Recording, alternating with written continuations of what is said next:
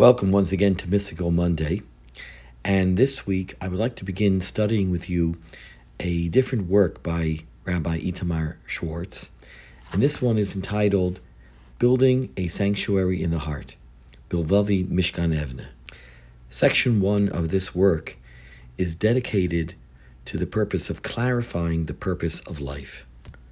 Writes Rabbi Schwartz The Creator of the world tells each person what he expects of him. The root of the problem, however, lies in the fact that the person does not have a clear idea of what Hashem wants from him. What exactly does Hashem ask and expect him to do in his life? Our world is called olam, which is related to the word helem or concealment, because here in this world there is tremendous confusion. Even if one realizes that their duty is to keep the Taryag mitzvos, the 613 mitzvos, but service of Hashem is not merely the fulfillment of unrelated mitzvos whenever they present themselves.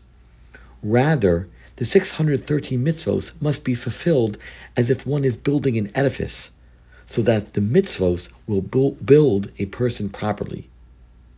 Therefore, there needs to be a clearly defined method of fulfilling the mitzvos in an organized and structured form.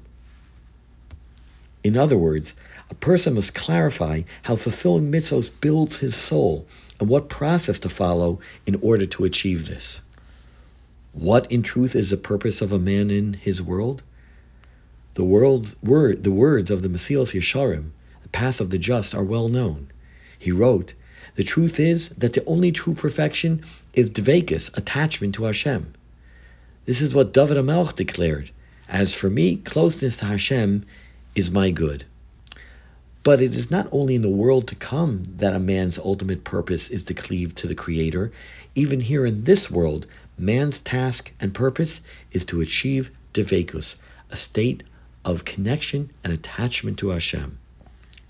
The time during which a person recalls the purpose of his life is the time in which he is truly alive. Those times during which he forgets the Creator, the individual cannot be considered fully alive. A person needs to be revived from this death like existence at all times.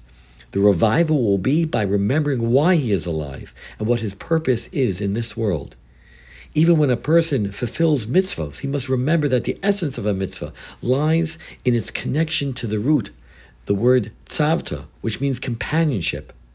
That is to say, the ultimate purpose of mitzvos is to become a companion, tzavta, to the Creator, to be close and attached to Him. Without this realization, the inner essence of the mitzvah is lacking and is like a body without a soul.